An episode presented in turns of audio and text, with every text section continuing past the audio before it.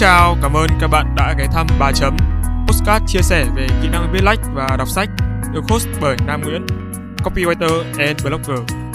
Bây giờ, hãy cùng mình phiêu lưu trên chuyến hành trình trải nghiệm với con chữ, khám phá kiến thức mới, học hỏi và phát triển bản thân. Chúc các bạn có thời gian vui vẻ và ý nghĩa cùng 3 chấm. Chào mừng các bạn đã quay trở lại 3 chấm Postcard. Tập 13 này đánh dấu sự thử nghiệm lần thứ hai cho content review sách trên 3 chấm. Trong quá trình làm hai tập postcard theo dạng này, bất chợt trong đầu mình có suy nghĩ. Không biết mình có nên thử sức với việc đọc sách không nhỉ? Vừa giúp mọi người đỡ mất công đọc trực tiếp, lại vừa thỏa mãn cái nhu cầu nghe postcard để ngủ của nhiều người. Nói đùa vậy thôi chứ chắc là sẽ không có chuyện đó xảy ra đâu. Vì thực sự là giọng mình không được sinh ra để khiến người khác cảm thấy dễ chịu khi thưởng thức.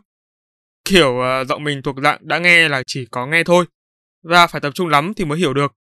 Nếu sao nhãng sẽ khó để nắm bắt được nội dung. Tuy nhiên thì chắc trong thời gian sắp tới, mọi người sẽ không còn được nghe giọng mình nhiều nữa đâu. Nếu bạn đang tò mò lý do tại sao, hãy đón chờ những tập tiếp theo nhé. Bí mật sẽ được bật mí. Ok, và giờ chúng ta hãy cùng đến với tập 13. Review và cảm nhận Triệu Phú Khổ Chuột của tác giả Vikas Saurabh vẫn giống tập 12. Đây là một bài viết đã được mình viết hồi năm 2018 và được Nhã Nam đăng tải trên trang fanpage của công ty. Vậy nên, nếu so với bây giờ, bài viết sẽ có nhiều điểm thiếu sót nhất định. Hy vọng là các bạn hãy thưởng thức nó với một tấm lòng bao dung. Ok, 3 chấm, on!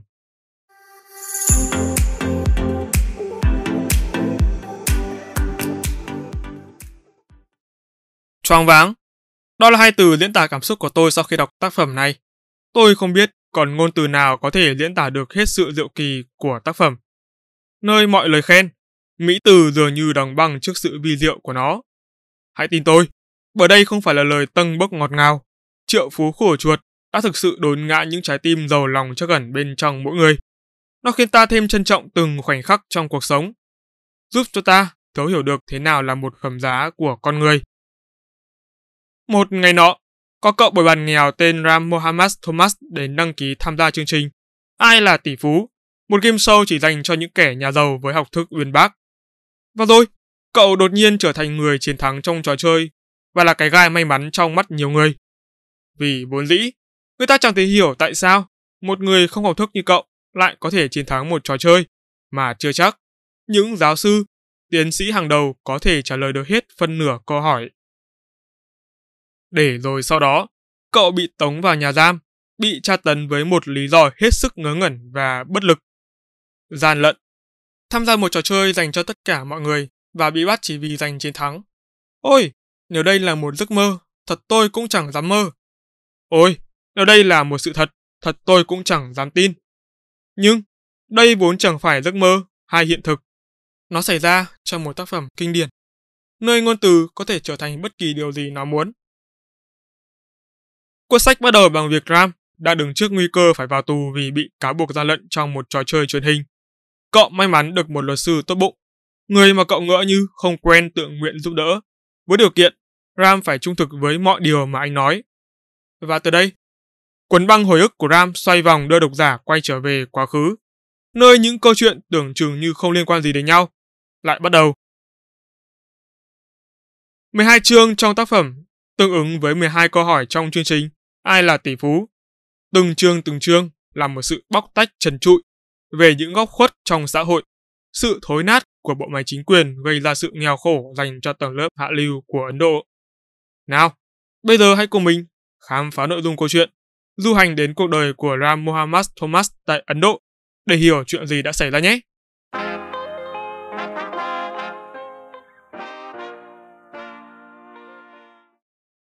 Tôi xin phép bỏ qua chương 1 bởi đây là một chương mở đầu của câu chuyện.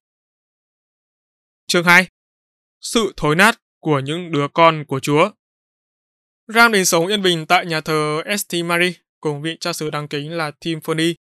Đây là một nhân vật tượng trưng cho Chúa Giáng Thế bởi bản chất tốt đẹp của ông. Khi ấy Ram vẫn còn là một đứa trẻ. Vì còn là trẻ con nên anh vẫn chưa hiểu hết được sự đời. Khi cha John chuyển đến đây thay thế cha Timphony đi vắng, Ram chỉ đơn thuần bộc lộ cảm xúc của một đứa trẻ con bằng việc ghét ông ta vì ông ta hay mắng và không tôn trọng mình. Và chính John là hiện thân cho quỷ sa tăng. Thiên sứ bị bóng tối làm vấy bẩn tâm hồn. Hắn là một con quỷ đội lốt thiên thần. Nhân danh con của Chúa để thực hiện những hành vi đồi bại cả về thể xác lẫn tâm hồn. Đây là một chương nhuốm màu đen tối.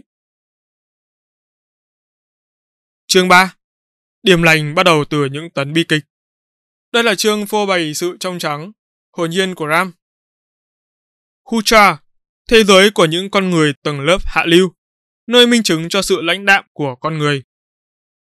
Bất cứ chuyện gì xảy ra trong bốn bức tường của một gia đình đều là chuyện riêng của gia đình đó. Và chúng ta không thể can thiệp. Cậu còn là một thằng bé mồ côi ít tuổi. Cậu chưa hiểu sự đời. Nhưng tôi thì biết những chuyện đánh vợ, ngược đãi, loạn luân và ham hiếp xảy ra hàng ngày tại những khu cha ở khắp Mumbai. Tuy nhiên, không ai làm gì hết. Người Ấn Độ có khả năng tuyệt vời là nhìn thấy những đau đớn khổ cực mà không hề bị ảnh hưởng.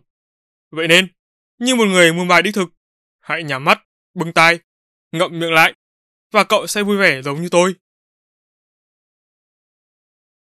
Gia đình Gudia mới chuyển đến đây sống. Santaram, bố của Godia là một người có học thức uyên bác và tử tế, cho đến khi ông trở thành một tên vũ phu, một ông bố bạo lực chỉ biết hành hạ vợ con.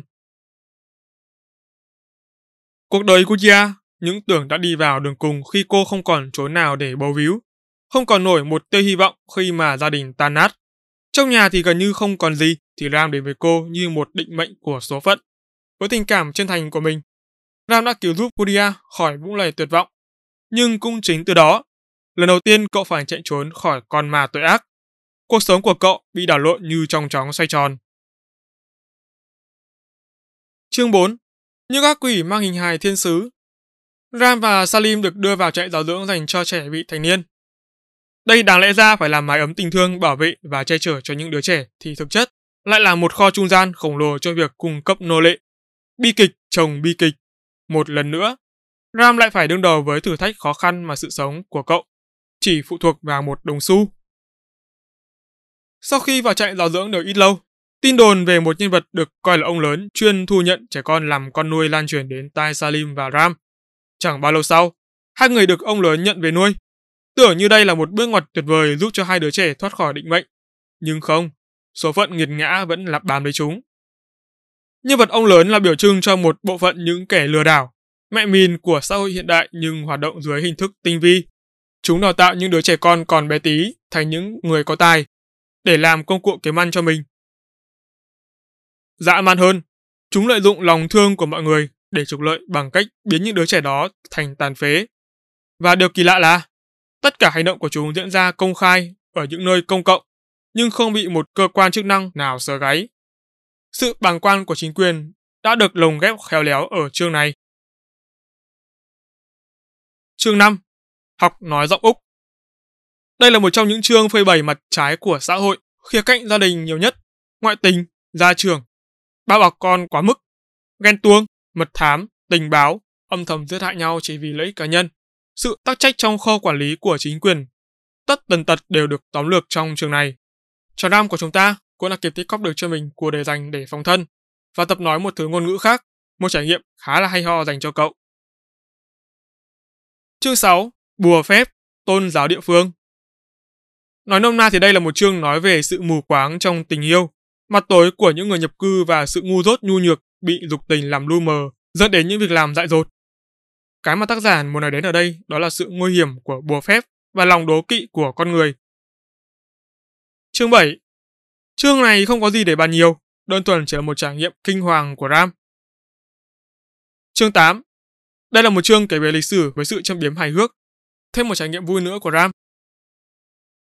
Chương 9 Sự trả thù ngọt ngào Đây là một chương mà nếu như tôi viết ra thì sẽ thành spoiler mất, nên các bạn hãy tự tìm đọc nhé.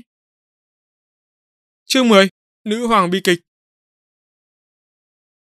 Đây là một chương nói về góc khuất, ít ai biết về những người nổi tiếng, mà ở đây là nữ diễn viên Nilima.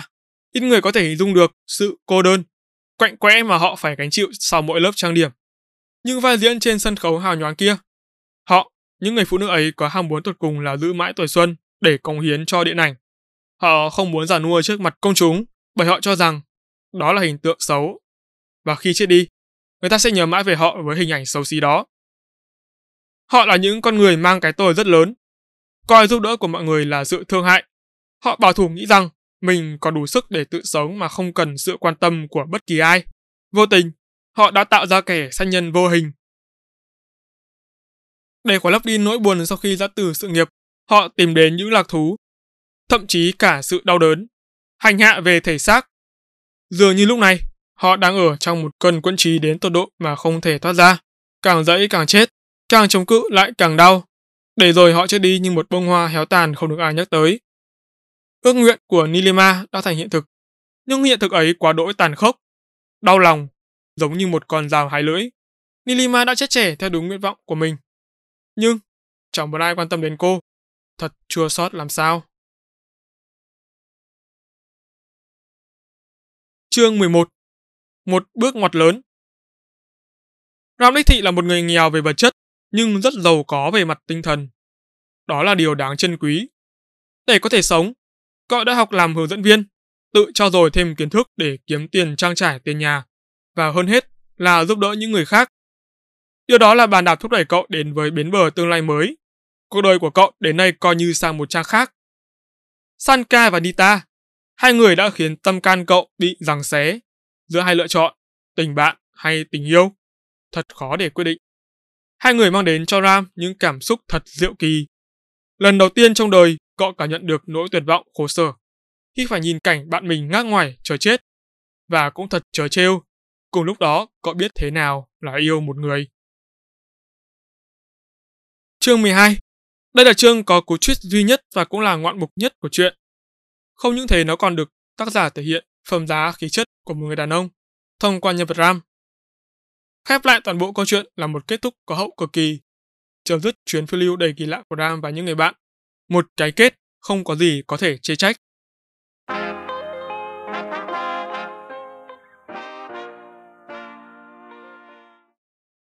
Phần kết đây là một tác phẩm có lối kể chuyện mô phỏng lại quá khứ nhân vật.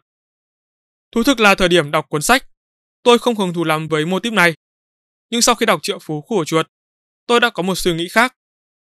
Có thể nói là các tình tiết sự việc trong chuyện được tác giả tường thuật lại không theo đúng trình tự thời gian, nhưng nó vẫn khiến độc giả hiểu và nắm bắt được diễn biến sự việc. Đó là cái xuất sắc của tác phẩm. Tôi thích cái cách mà tác giả đặt vấn đề thông qua là sự may mắn đến với nhân vật chính. Và hơn hết, tôi thích cái tên của tác phẩm. Triệu phú khủa chuột mang hàm ý sâu sắc. Tuy một người sống trong nghèo khó, thiếu thốn về vật chất, nhưng bù lại nhận được những thứ khác như phẩm giá con người và bốn kiến thức sống tích lũy được do phải lăn lộn với cuộc sống ngoài xã hội và chạm với đủ loại người, với đủ loại công việc. Đó là điều đáng giá hơn cả. Tên tác phẩm cũng khiến chúng ta phải suy nghĩ ngược lại về điều đó. Liệu chúng ta đang có một cuộc sống tốt hơn những người nghèo trong khu ổ chuột, nhưng phẩm chất đạo đức, cách hành xử của chúng ta có hơn họ hay không? Chúng ta có được những người bạn đích thực như nhân vật Ram hay không? Cực kỳ nhiều câu trả lời và đạo lý sống trong cái tên này. Một cái tên mà theo tôi đã trở thành kinh điển của mọi thời đại. Bởi đơn giản là nó đúng với mọi thời đại, kể cả dù cho sau này thế giới có phát triển hay tụt hậu đi chăng nữa. Bởi nó nhắc cho chúng ta nhớ mình đã đứng ở vị trí nào và liệu mình có thật sự nhận thức đúng về điều đó hay không.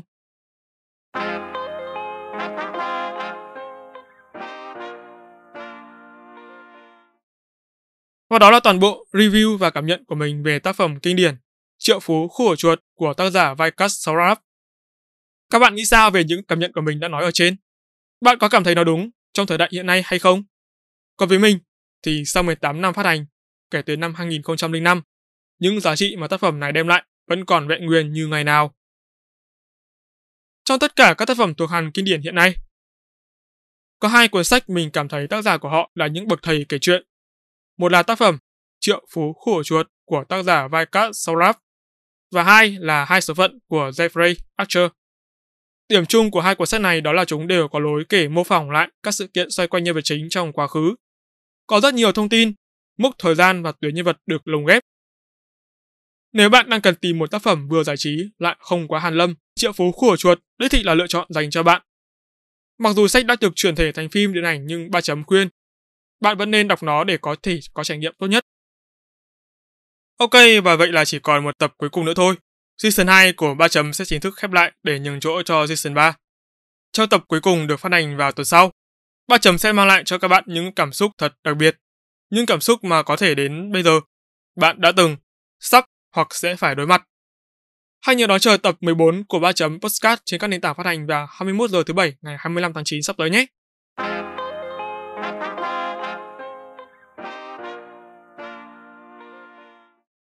Nếu bạn thấy postcard này thú vị, giúp được cho bản thân và mọi người, hãy ủng hộ 3 chấm bằng một tách cà phê nho nhỏ nha. Sự giúp đỡ này của các bạn có ý nghĩa rất lớn để 3 chấm có thể duy trì, phát triển kênh và cho ra mắt thêm nhiều sản phẩm chất lượng hơn nữa trong tương lai. Link ủng hộ mình sẽ đặt ở trong phần mô tả nha. Đừng quên vào 21 giờ tối thứ bảy hàng tuần, bạn có hẹn cùng 3 chấm trên các nền tảng phát hành podcast như Google, Apple và Spotify. Hãy nhớ đặt lịch để không bỏ lỡ những cơ hội được lắng nghe những chia sẻ bổ ích về kiến thức chuyên môn từ 3 chấm nha. Còn bây giờ, xin chào và hẹn gặp lại. 3 chấm off